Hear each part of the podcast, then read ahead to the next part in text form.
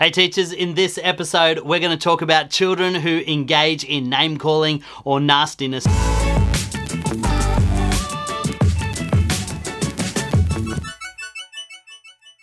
You know what it's like in the lineup, in class. There's always this nitpicking, there's this needling, antagonizing, and it's this low level conflict that seems to be going on all the time. Usually, it will involve a couple of kids that are engaged in this banter on a regular basis. Sometimes it may take the form as one person is the perpetrator, the other person is the victim. Sometimes they're both as bad as each other. Sometimes it's very hard to decipher who's really at fault But let's have a talk about what you can do about children who are engaging in nastiness or name calling and antagonistic behavior. The first thing I think it's really important to do is you've got to be prepared to work with both children. Uh, we have a tendency in school because, and rightly so, because we have given a lot of attention to bullying and uh, helping to educate children about bullying. I think it's been really essential that we highlight bullying and that we support children who are being bullied and we teach children about how wrong it is. But one of the things we've got to do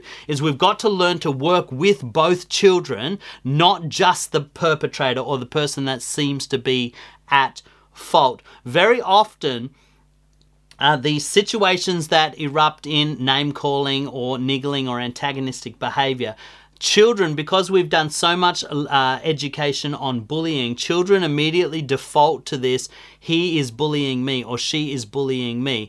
And one of the things we've not done a very good job of, in my opinion, is we haven't taught resilience. We haven't taught children that there is bullying is wrong, but sometimes we've just got to learn to talk through our problems and not react just because somebody looked us looked at us the wrong way or somebody said something mean in the moment that doesn't necessarily mean they're being a bully. It means they were being nasty and we address it, but we got to work with both kids. Uh, the child that believes they're being bullied, we've got to teach them resilience. But the child that is maybe behaving inappropriately, we need to work with them and not necessarily default to the assumption that they are being a bully. There may be more to the story. So work with both children. Um, so for the child that's the perpetrator, we've got to teach them empathy and we've got to understand why they're doing it. Uh, there may be some reasons that they perceive why they're doing it. They might think that, you know, that person was doing the wrong thing by them. And so we've got to take the time to figure that out, but also teach them how to empathize with the other person and understand what's going on. A classic example of this, I had this. Um, this girl that used to come to me and complain about a boy in the class that used to always call her names and tell her to get lost and treated her really quite uh, harshly, and she she used to get really upset about it. And so one of the strategies I said was I said, well, one of the things you can do is not uh, go near him in the playground, find somewhere else to play. But it seemed like every lunchtime she found herself with this boy and she was always in the vicinity of where he was playing. And so when I talked to him about it and I talked to him about the way that he was talking to her and the appropriateness of that, one of the things he said is, She keeps following me around. She follows me around everywhere and I'm sick of it. I've told her to stop following me around. I've told her that uh, she needs to find somewhere else to play, but she won't uh, leave me alone. And so now I'm calling her names and I'm being nasty to her because it won't keep her away. You see, what was happening was this girl wanted his attention. And because she didn't know how to do it in an appropriate fashion, she was just becoming annoying and he was out of his frustration expressing his frustration by name calling. So there was a little more to this conversation than just the boy was being mean and we needed to deal with the boy. Uh, there was a whole bigger conversation around helping the girl, and this is my third point, helping her to understand appropriate social interaction. She needed to understand that some of her behavior was frustrating him, and she needed to understand that uh, not everybody wants you following them around.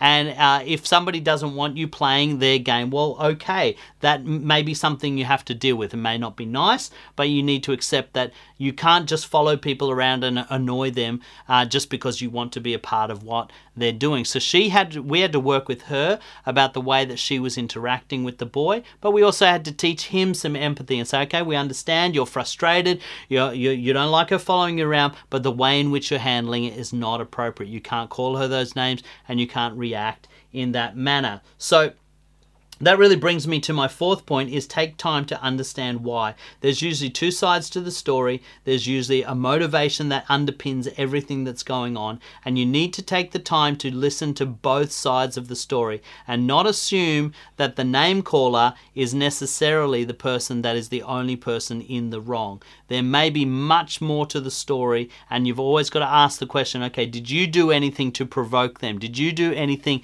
to antagonize the situation? And ask the uh, name caller for their version of events. You can usually, once you've heard both sides of the story, construct a better, more holistic picture of what's going on, but make sure you deal with both uh, parties involved and try to understand why. And then lastly, the fifth thing. Did I say I was doing four? I'm doing five things. So the the fifth thing is this: you need to teach appropriate responses. Not all children have been taught how to regulate their frustrations and regulate their emotions in appropriate ways. You know, a classic, uh, the high five, which is often taught in primary schools in Australia, where you uh, if somebody is being unpleasant to you well the first thing you can do is just move away just ignore them and move away from them the second thing you can do is you can uh, ask them to stop it. Say stop i don't like it.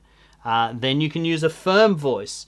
Uh, i think i messed up the first two. So i think the first one is ignore second one is move away third one is um, ask them to stop it. Just stop, I don't like it. Uh, third one is you say it in a firm voice. Uh, stop, I don't like it, and then move away. And of course, the fifth one is go and find a teacher or go and find an adult. A lot of kids, because they haven't learned resilience and they haven't learned appropriate conflict management, they'll always default to number five go and find a teacher and dob on the other child. We need to teach children resilience and problem solving skills, and so these kinds of levels of communication need to be taught, modeled, and reinforced. So if you've got kids that are niggling at each other, you've got to help them resolve the conflict. Sometimes the conflict may be easy to resolve, sometimes it's a lot bigger.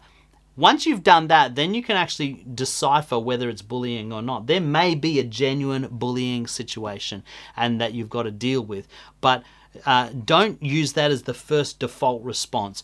Take the time to understand, take the time to teach empathy, take the time to teach appropriate responses and conflict management, take the time to teach resilience. And what you will find is over time, children become better and better at solving their own problems rather than always having to pull you in to solve their problems for you. I hope that's been helpful. That's uh, the five ways that you can address name calling or nastiness in your classroom. Thanks so much for watching. I hope you got a ton of value out of that episode. Don't forget to comment and let us know what you thought, or if you have specific topics you'd like us to cover, let us know in the comments and make sure you share and like if you know that somebody else will enjoy the content that we're producing. Until next time, I'm Tarun Stevenson for Karma Classrooms.